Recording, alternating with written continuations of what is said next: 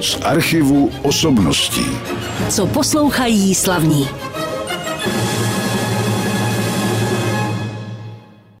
Úvodní ukázka pomalu dozněla na rádiu Klasik Praha v dnešním pořadu z archivu osobností a já jsem si dnes pozval do studia člověka slavného jména. Když se řekne Talich, tak se většině z vás asi vybaví Václav Talich jako jeden z předků mého dnešního hosta. A teď už to tedy prozradím. Mým hostem je houslista, dirigent a taky pedagog Jan Talich mladší bych měl ještě dodat. Dobrý den. Dobrý den. Protože Václav Talich, to je tuším váš prastrýc. Prastrýc, dědečkův bratr. Ano, dědečkův mm. bratr a ještě další lidé, vím o vašem tatínkovi samozřejmě, měli hudební nadání v rodině. No, bratr Václava, můj dědeček Jan, byl nadšený čelista, byť amatér, ale výborný. Hrál hodně komorní hudby a jeho manželka, moje babička, Valentina Talichová, nebo pod uměleckým jménem Vali Talichová, byla skvělá houslistka. Dokonce koncertovala solově s Českou filharmonií pod vedení Rafaela Kubelíka. A dokonce jsem našel doma i její solovou desku. To byla moje babička. Takže je jasné, že jste směřoval právě taky k hudbě. Ještě se zeptám, máte sourozence? Já mám sestru, ta se naštěstí, nebo naštěstí, pro ní naštěstí vymanila z toho hudebního klanu a věnuje se výtvarnému umění a musím říct, že je velmi úspěšná, takže je to dobře, že dělá to, co dělá a ne muziku. Tak jsme probrali vaši rodinu. Já se omlouvám, ale abychom to uvedli do no, souvislostí pro naše posluchače. A já zrovna teda v těch příbuzenských vztazích nejsem moc honěný. Je to hrozně složité, zvlášť když vysvětlujeme třeba posluchačům rodinu Bachů a no, podobně. Tam, to, je to, ještě tam je to vůbec zamotané.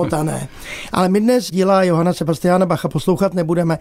Budeme poslouchat totiž nahrávky, na kterých bude hrát Talichovo kvarteto. Když bychom měli na začátku říct, co jsme vlastně slyšeli, protože už zazněla ta úvodní ukázka? My jsme měli takový nápad na naší poslední desku upravit válčíky Antonína Dvořáka, které jsou původně pro klavír, opus 54.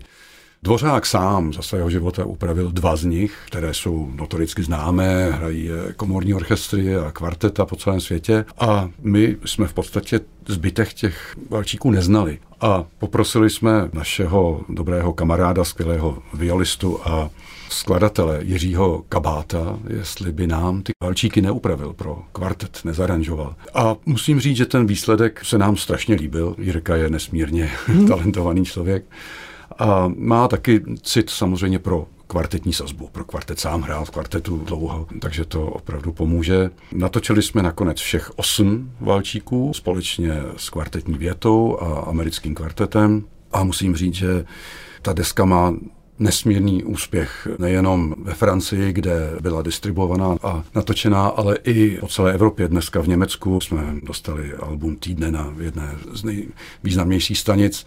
Měli jsme krásné kritiky ve Stradu a tak dál. Dostali jsme cenu nejlepšího CD roku z časopisu Klasik. Dostaneme ještě další cenu. Mm-hmm poměrně významnou, ale o té nesmím mluvit až do března. Dobře. to mám zakázáno. Takže to je ještě tajemství. Dobře, tak budeme říkat jenom to, co samozřejmě říci můžeme. Vy jste třeba získali ještě, to mě teď tak napadlo v souvislosti s Bohuslavem Martinou, jehož hudbu sice neuslyšíme v tom našem pořadu, tak jste získali jako Smetanovo trio, ale v tomto případě zase pamětní medaily za propagaci děl tohoto skladatele nejenom doma i v zahraničí. Ale ke Smetanovi trio se dostaneme později. Teď bych poprosil o další hudební ukázku v našem pořadu a hrát bude tedy Talichovo kvarteto a ke členům se vrátíme potom. Ta druhá ukázka je poměrně málo známá skladba Dvořákova, jeho kvartetní věta. Je to osamocená věta, on ten původně plánovaný kvartet po této větě opustil z neznámých důvodů. On psal, že se mu až tak nedařila ta skladba, nelíbila se mu tak úplně. A nebyla hraná až v podstatě do začátku 20. století, kdy ji premiérovalo Ondříčko kvarteto. Mm. A nám se ta skladba líbí. je to taková svěží, typicky dvořákovská muzika. A zajímavé je, že on tu skladbu opustil, aby začal psát další velký kvartet, C-dur, opus 61, a to bude další ukázka, kterou uslyšíte. Ale nejprve tedy ukázka z té kvartetní věty z části tohoto díla Antonína Dvořáka a hraje vám Talichovo kvarteto. Už jsme slyšeli další ukázku v dnešním pořadu s Talichovým kvartetem část kvartetní věty Antonína Dvořáka v tónině Evdur. My musíme samozřejmě některé ty ukázky krátit, protože by se nám nevešly všechny do vysílání a bylo by jich škoda. Mimochodem na tomto CDčku ještě bychom měli doplnit, že je taky americký kvartet a valčíky, takže z toho vašeho posledního CDčka si zahrajeme ukázku vlastně, tuším, že z každého toho díla v průběhu našeho pořadu. A kdo tedy hraje na tomto CDčku, to je také zároveň poslední složení Talichova kvarteta, tedy Jan Talich, Roman Patočka housle, Radim Sedmidubský viola a Michal Kaňka violončelo. Když hmm. bychom se malinko měli zastavit u historie, u dlouhatánské historie Talichova kvarteta, tak se zastavme alespoň u toho roku 64 nejprve, kdy bylo založeno a kdo ho založil. Tak bylo to v roce 64 na Pražské konzervatoři ve třídě pana profesora Micky, kdy otec se svými spolužáky s Evženem Ratajem, s Honzou Kvapilem a Jiřím Najnarem založili Talichovo kvarteto, které záhy po několika letech prošlo obměnou, kdy přišel do kvarteta nový primárius po tátovi Petr Messiere, který tam byl potom dlouhá léta a po kterém jsem přišel já v roce 97. A nějakou dobu jste hrál vlastně i s vaším tatínkem, než opustil to těleso. My, my jsme měli to štěstí, že několik let jsme hráli ještě s tátou.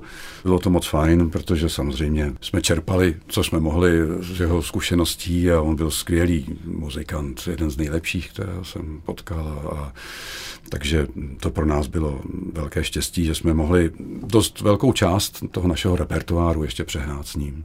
Když mluvíte o repertoáru, dneska je taková doba, kdyby se na jednu stranu mohlo zdát, že kvarteto, protože má čtyři členy samozřejmě, tak bude pořadateli víc žádáno. Jak to vypadá v současné době teď, v té době pokovidové? Je zájem o vystoupení?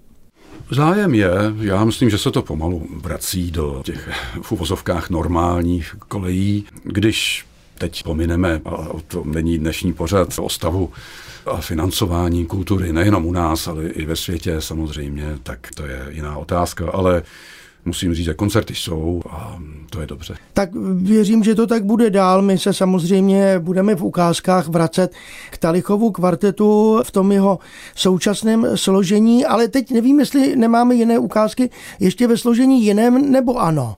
Ta ukázka z Dvořákova kvartetu C-dur Opus 61 byla v našem starším složení, mm-hmm. v tom, v kterém jsme v podstatě hráli velmi dlouho, kde na violu ještě hrál Vládě Bukač. Ano. Spolu na tom CDčku je ještě Dvořákův slovanský kvartet S-dur.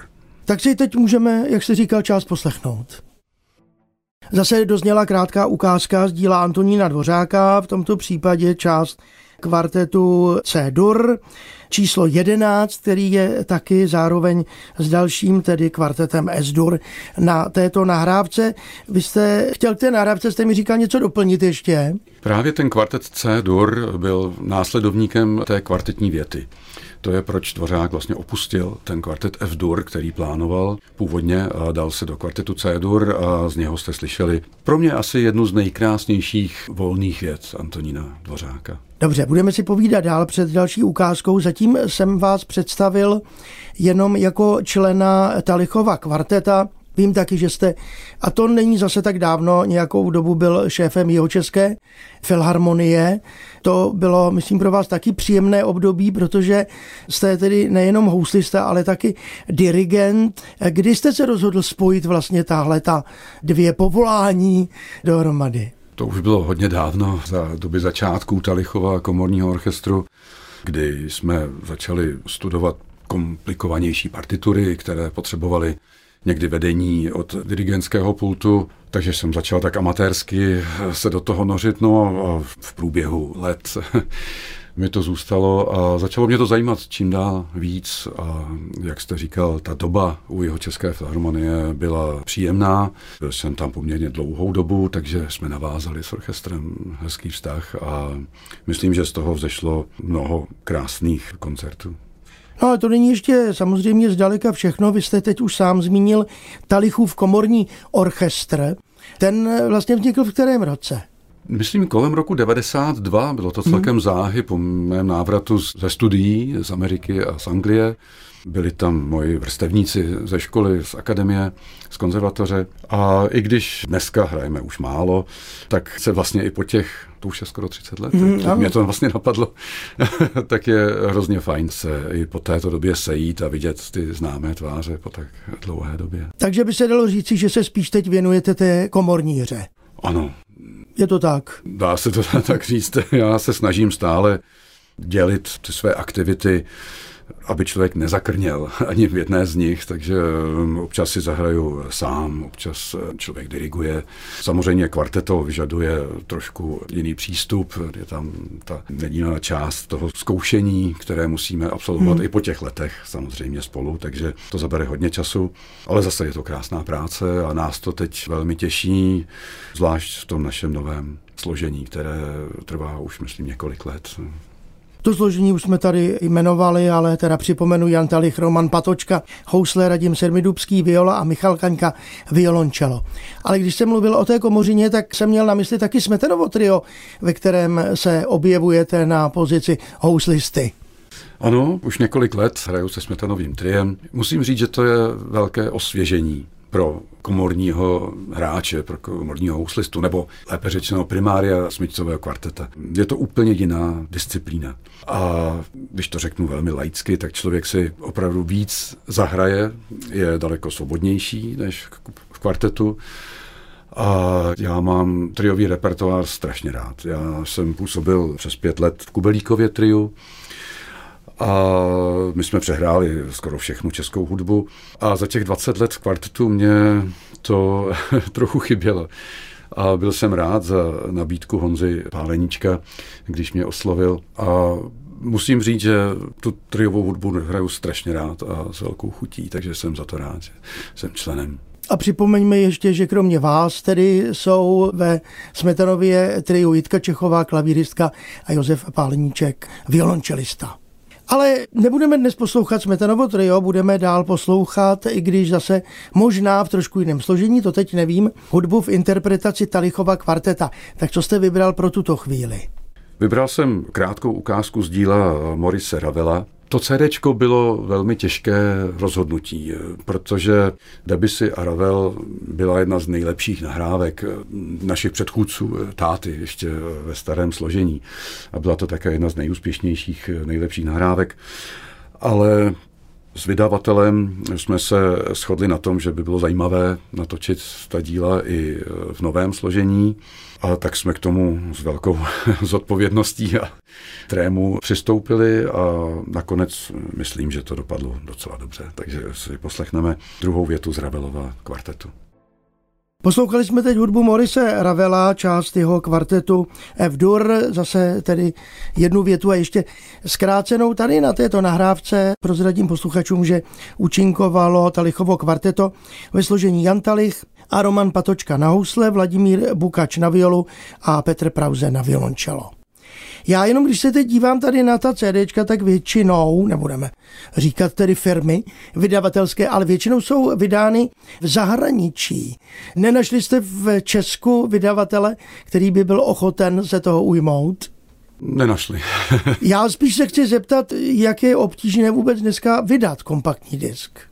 Ono není obtížné ho vydat, ono je pak samozřejmě obtížné ho prodat ano. a dostat ho do distribuce a tak dále. My zdědili jsme po starém kvartetu i tu nahrávací společnost, pro kterou nahráváme dodnes. A jsme moc rádi, protože máme v podstatě volnou ruku v repertoáru, který chceme nahrávat. A jak už posluchači slyšeli, tak to poslední CD je to Dvořákovské z jeho Valčíky. Mě to zajímá spíš třeba po té technické stránce taky, protože hmm. už jsem se setkal s tím, že někdo ještě před vydáním toho CDčka má ty skladby nahrané na těch různých hudebních serverech, jako je Spotify a podobně. Provádíte vy taky něco takového? Je tohle cesta, jak se přiblížit k posluchačům? My to osobně neděláme, ano. ale mám pocit, že ta společnost propagovala některé skladby z těch CDček, myslím na Apple, jak se tomu říká, Apple Music, nebo nějaká taková platforma myslím, že se to tam dá najít takže se dá Talichovo kvarteto poslechnout i tam. Já už jsem hovořil o tom, že teda za toho koronaviru to nebylo jednoduché.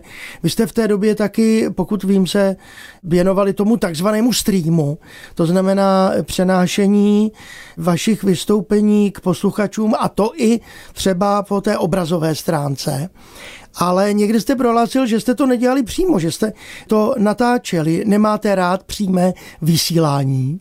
Mně přímé vysílání nevadí, tenkrát to bylo čistě z technických důvodů, protože jsme to točili pro americké publikum a z důvodů časových posunů a tak dále jsme to točili jindy, než se to vysílalo, ale ty nahrávky jsou v podstatě live. Takže je to něco jako přímý přenos, že jsme do toho příliš nezasahovali. Jenom pro naše posluchače se zeptám, jsou ještě někde přítomné? Určitě jsou k poslechu na našich webových stránkách na talichkvartec.com. Dobře, No a teď se vraťme k těm opravdu živým koncertům pro publikum, ať už je to tedy doma, nebo vy říkáte, že spíš koncertujete v zahraničí. Jak se takový program sestavuje? Očekává zahraniční publikum, že přijedete třeba z díly Dvořáka a dalších českých hudebních skladatelů, nebo jak to probíhá ta dohoda? Někde ano a někde ne. My jsme koncertovali třeba teď na podzim v mnoha zemích, od Kanady až po Švýcarsko. A tam, kde hrajeme už po několikáté, jako třeba ve Francii, ve Švýcarsku, v těch sálech, kde nás už znají, tak tam samozřejmě máme volnější ruku v tom výběru repertoáru, kde můžeme opravdu volit z toho světového repertoáru.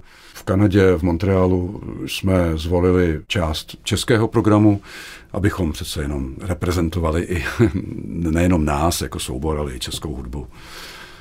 A ten, myslím, že je to vždycky na domluvě s pořadateli, co by si přál, jaká je jeho vize, téma těch komorních řad a tak dále. Dobře, tak si pustíme teď ještě zase další ukázku. Tentokrát budou dokonce dvě, my ji pustíme za sebou, ale bude to z jednoho díla. Vy to vysvětlíte, co budeme poslouchat. Poslechneme si dvě věty z takového složeného opusu Felixe Mendelssohna, opusu 81, který není úplně klasický kvartet, ale jsou to čtyři věty. A my si poslechneme část z Kapriča a část z Fugy. My to máme natočené jako komplet kvartetní dílo Mendelssohna a jsme na to docela vyšní, protože jsme za to dostali mnoho cen a dokonce to bylo oceněné jako nejlepší nahrávka komplet Mendelssohnova díla, teď už nevím v kterém roce, ale to je jedno. Už dozněla předposlední hudební ukázka, vlastně byly dvě, i když z téhož díla Felixe Mendelssohna Bartoldio z kusu pro kvarteto opus 81 a účinkovali tady Jan Talich na housle, Petr Maceček na housle, Vladimír Bukač na violu a Petr Prauze na violončelo. Takové bylo složení souboru v tomto případě, takže jsme přece jenom do té historie zabrousili i tímto způsobem. No a teď se zeptám ještě na budoucnost. Co plánujete? Máme teď únor v nejbližší době za vystoupení. Jste někam pozváni? Teď v nejbližších dnech nás čekají eh, o víkendu koncerty ve Francii, pak další týden v Německu, pak zase v Německu a, tak, a tak dále. Škoda, že teda české publikum zase zřejmě přijde zkrátka.